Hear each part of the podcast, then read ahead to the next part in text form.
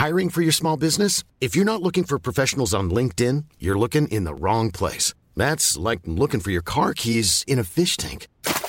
LinkedIn helps you hire professionals you can't find anywhere else, even those who aren't actively searching for a new job but might be open to the perfect role. In a given month, over 70% of LinkedIn users don't even visit other leading job sites. So start looking in the right place. With LinkedIn, you can hire professionals like a professional. Post your free job on linkedin.com slash people today.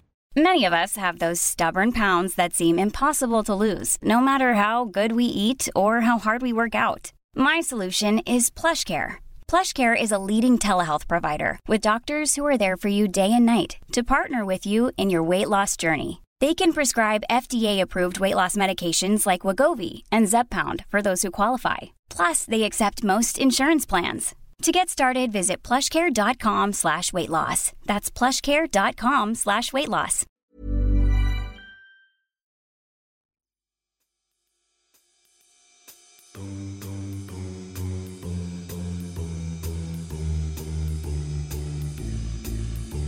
Hello, and welcome back to the Prospect Podcast, where we speak to the brightest minds and talk about the ideas that matter in politics, arts, and society.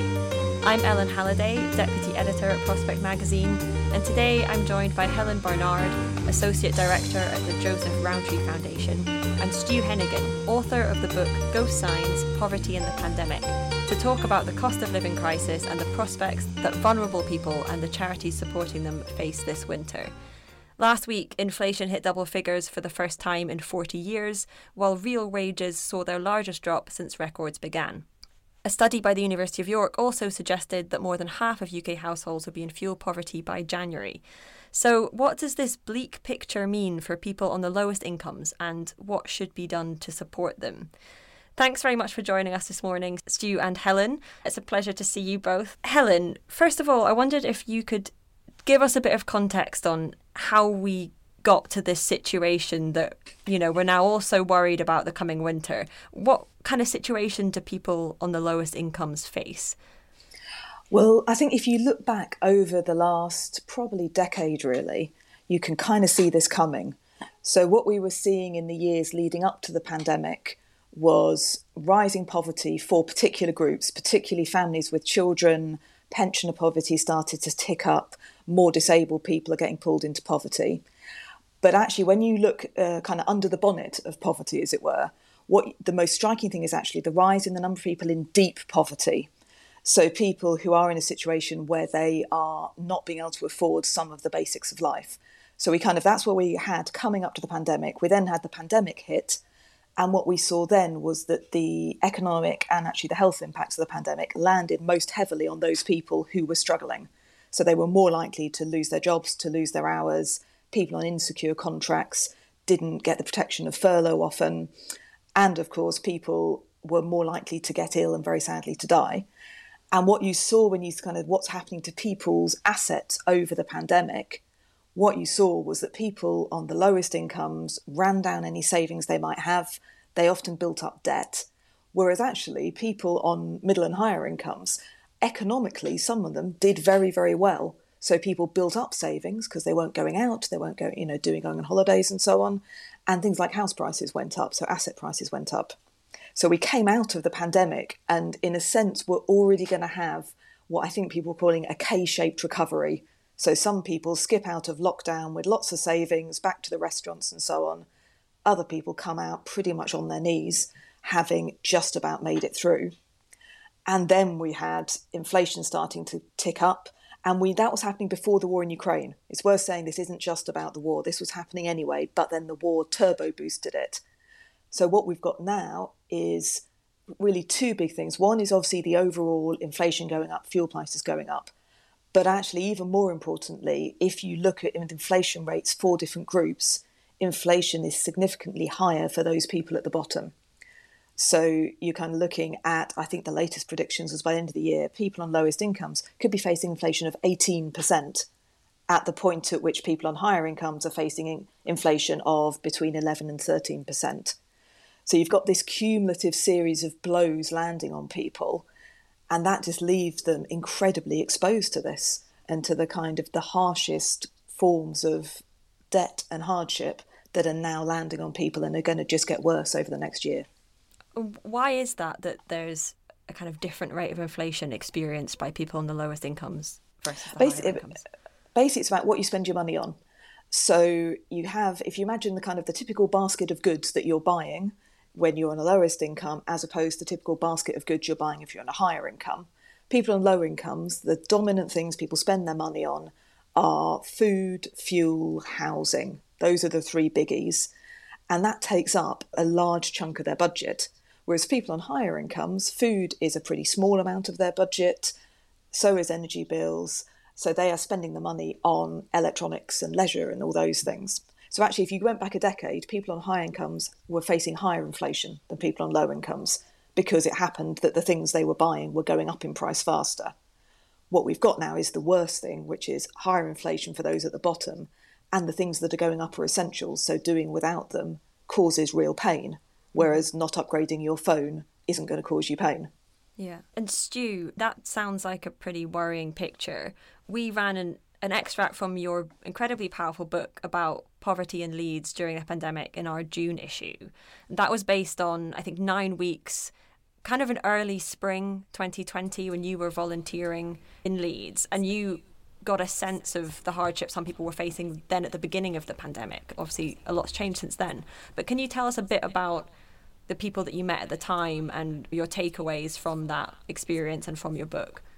Yeah, I think that there were a lot of people that were really, really struggling even then. I think the kind of one of the one of the things that's become apparent from the reaction to the to the book is that a lot of people were just completely unaware of the extent of the poverty and the actual the levels of deprivation that were already being experienced, which was one one of the reasons that the book needed to be written. I think to kind of push to to people that this is actually a real issue, and you know, to make them aware that it's it's actually happening because I think for a lot of people they, they just don't recognise that it's there. You know, they don't interact with these communities, and if you don't see it in front of you, you can look at statistics maybe in a newspaper article or something, but you don't get the kind of concrete reality of it.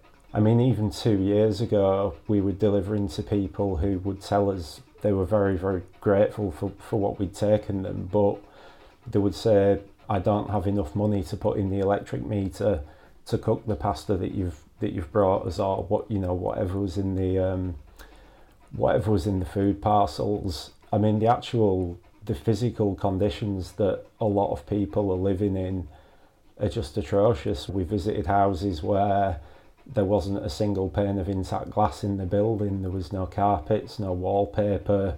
There were bits of the ceiling hanging down, mold growing up the walls.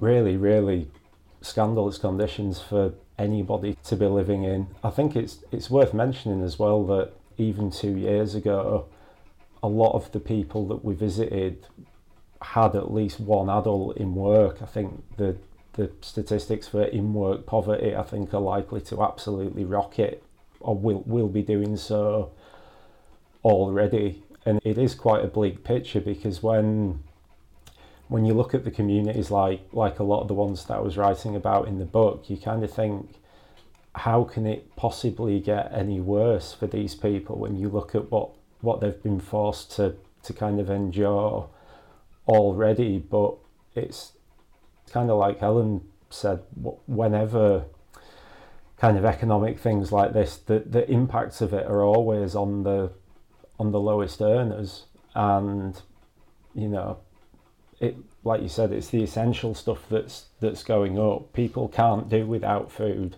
They can't do with without heating and and things like that. And the they're just going to get squeezed so hard. Even two years ago, as I said, people even then were faced with a choice between food or fuel. Two years down the line, that's got you know, noticeably worse, and it's going to get worse from here before it gets better, which is a really, really bleak thing to contemplate, I think. Is that something that's different about this kind of coming and current crisis, Helen? This concept of deep poverty that you talked about, and also the rate of in work poverty. People who have a you know have a regular income, have are employed but are still facing this kind of bleak choice between heating, food, or you know potentially unable to afford either of them. Is that is that something different about this crisis, or have we seen that before? Yeah, no, I think we we have seen it before. So when you look at who's in poverty, if you went back 20, 30 years and you painted a picture of people in poverty, what you'd be painting would be mostly pensioners, older people, and families where no one could work.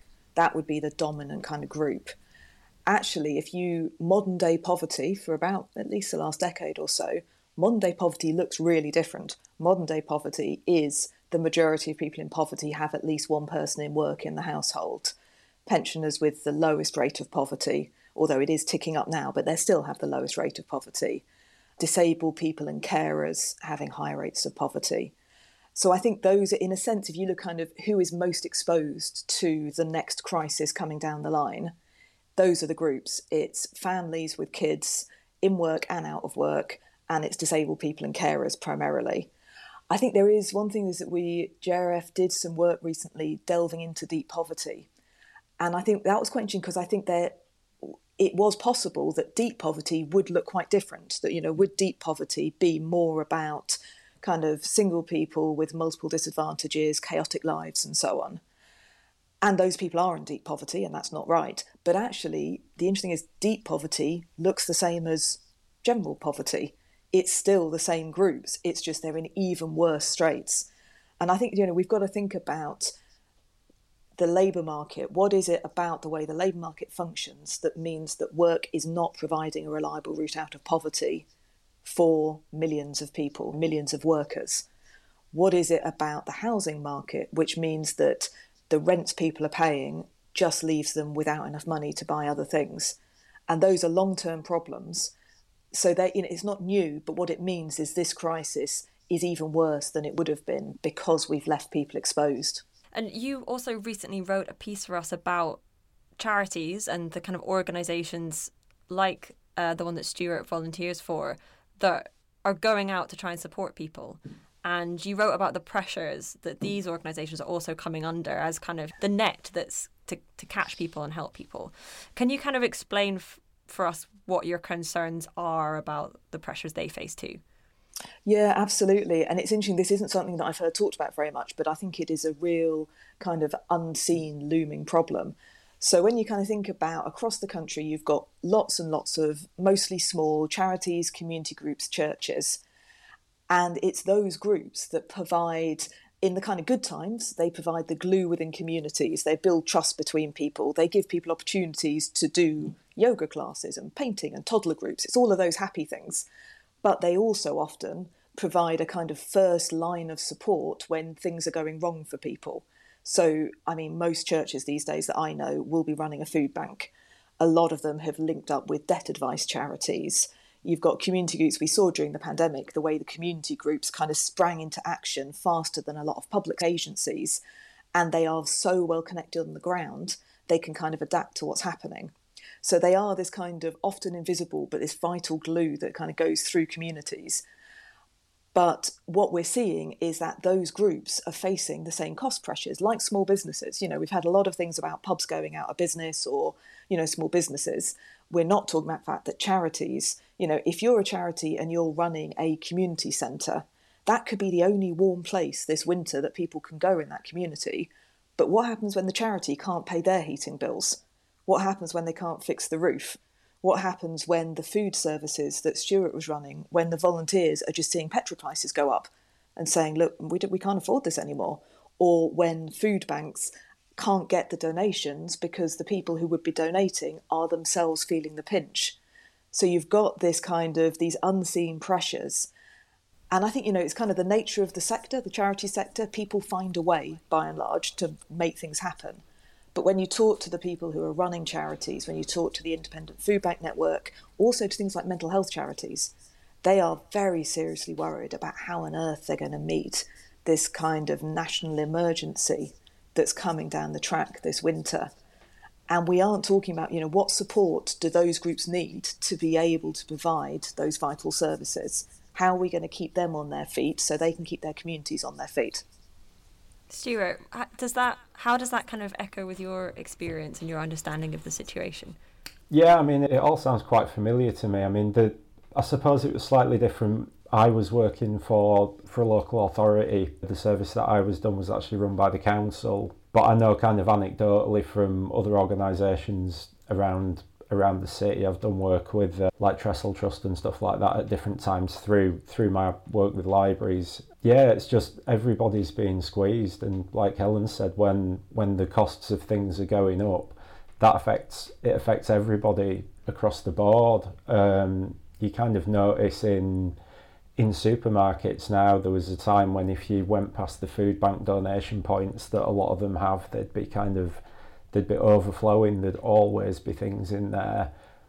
It's not really quite the case now you look and there doesn't seem to be as much as much stuff in there. Like Helen says I think it's that the there are people that the the sort of squeeze is such now that people that would have been able to donate once upon a time now don't feel that they're able to because every, everybody's being affected you know. It isn't it isn't even just people on the lowest incomes that are feeling it when you look at how rapidly the prices of of everything is is rising unless you're in a household that's fairly well off you're going to be feeling it in one way or another whether it's the petrol or the the utility bills and the food.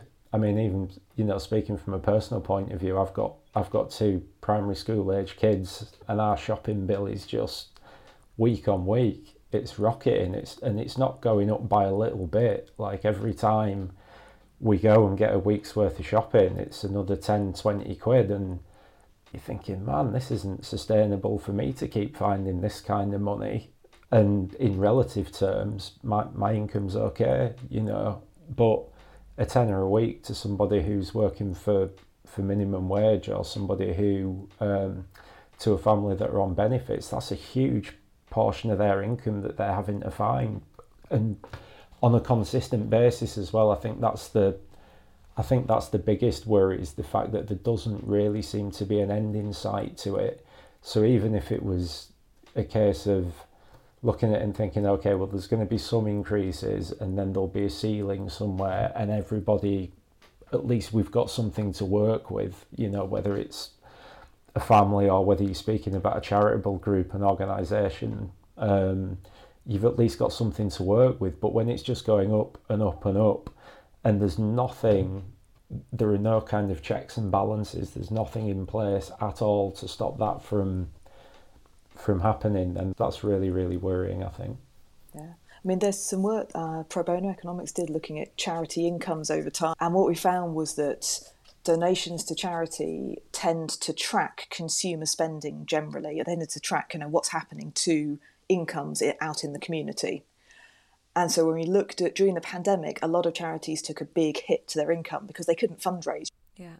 I was also wondering this, I mean, this idea that that Helen mentioned about that I think was Martin Lewis's kind of term about these instead of food banks, but also kind of like warmth banks or you know, like hubs where people can go and be warm you know whether that's libraries you know or or other charity spaces. Is that something stuart that you're aware of you know people kind of preparing for that that libraries for example might be a space that people need to come and take refuge from the cold this winter yeah i think i think it's entirely possible in fact i think it's likely um, libraries have always served that function in a sense. There's always been, particularly in kind of big big branches, um, they've always been kind of a bit of a honeypot for you know kind of street homeless in winter because, like you say, it's it's a safe place. They're non-judgmental spaces. Everybody's welcome in there, and if people want to come and sit in a chair by the radiator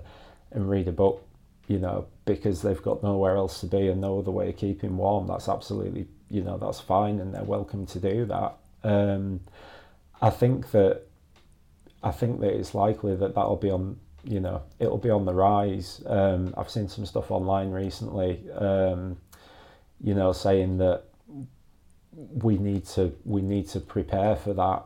Um, what form that will take, I'm not sure, um, but it it seems that that you know, for some people that will be the only way that, that they can do it. And it's a that's a crazy situation to be in when, you know, you're going to be warmer in a public space than you are in your own in your own house. It's not it shouldn't be a choice that people are having to that people are having to make. Um, but it's just been it just seems to be it's being forced on forced on people at the moment. It's it's just very sad. So I guess you know moving from the immensity of this kind of crisis to the, to the, the possible solutions. I mean, Helen, what kind of help do you think that the government should be offering uh, to support people to cope? You know, we're coming to the end of the Tory leadership contest. We'll soon have a new prime minister. What kind of plan should they enact? It feels to me like what's happening at the moment is almost like um, it's like a perfect storm in a sense. It's a confluence of lots and lots of things that have been, like you said at the beginning, they've been coming for quite a long time. All of the kind of austerity measures where public services have been cut and cut and cut. Um, so when the pandemic hit, there were services that local authorities would have been able to rely on previously to help out that weren't there anymore because the funding had gone. As that funding's been cut, that shifted the kind of burden of care onto charities, like we've said, and now they're suffering. They're suffering as well. I think the the biggest thing for me is that it, there just needs to be better regulation for for a lot of these industries because for all that there are all these conversations about how are people going to afford gas bills, electric bills, notwithstanding the fact that wholesale costs have gone up, these companies are still posting enormous profits and they're paying massive dividends to shareholders. That can't be right when everybody is suffering, when so many people are suffering in the way that they are doing and in the way that they're going to continue to do. It can't be right that you know you can post a 50 billion profit and yet say we can't cut the prices for you for you guys. Your bills are still going up so that we can pay the shareholders. That's just that's just wrong um, to me. And I think it's just a any time that you put a, a kind of essential public utility like that into private ownership this is this is what's going to be the end result because the priority isn't the service, the priority is always paying the dividends to the shareholders, and everything else is secondary to that. And I think something that's got to change because until that changes, all of these things are going to, they're all going to continue to, to happen. And again, there's a total lack of social housing. That means that rents are high, landlords are constantly profiting because they can buy more houses, they can charge exorbitant rents it can cost twice as much to rent a house as it can to pay a mortgage. But if you don't have a huge deposit, even though you you're paying the rent month on month, you're not going to get a mortgage, even though you're paying twice twice the twice the rent that you'd pay for your mortgage. That there's a lot of work to be done. There there really really is, and I think the last the damage that's been done in the last ten years and the last four or five particularly, I think it's going to take decades to sort it out myself. It's a really, really bleak picture, I think. That is all we're going to have time for this morning. Thanks so much, Stuart and Helen, for joining. It's been a real pleasure. And despite the bleak topic of conversation. It's been really interesting to hear your insights, so thank you so much. If you've enjoyed this podcast at home, then escape the echo chamber and grab a copy of our new issue of Prospect Magazine, or go to subscription.prospectmagazine.co.uk to subscribe. In the current issue, you'll find writing from Sheila Hancock, Rose Tremain, Malcolm Rifkind, and many more. So, thanks very much for joining us. Goodbye, and listen out for the next episode of the Prospect Podcast next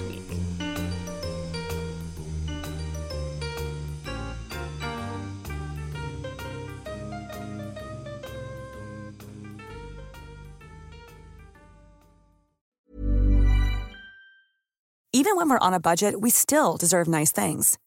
Quince is a place to scoop up stunning high end goods for 50 to 80% less than similar brands. They have buttery soft cashmere sweaters starting at $50, luxurious Italian leather bags, and so much more. Plus, Quince only works with factories that use safe, ethical, and responsible manufacturing. Get the high-end goods you'll love without the high price tag with Quince. Go to quince.com slash style for free shipping and 365-day returns. When you need mealtime inspiration, it's worth shopping Kroger, where you'll find over 30,000 mouthwatering choices that excite your inner foodie. And no matter what tasty choice you make, you'll enjoy our everyday low prices, plus extra ways to save, like digital coupons worth over $600 each week. You can also save up to $1 off per gallon at the pump with fuel points. More savings and more inspiring flavors make shopping Kroger worth it every time. Kroger, fresh for everyone. Fuel restrictions apply.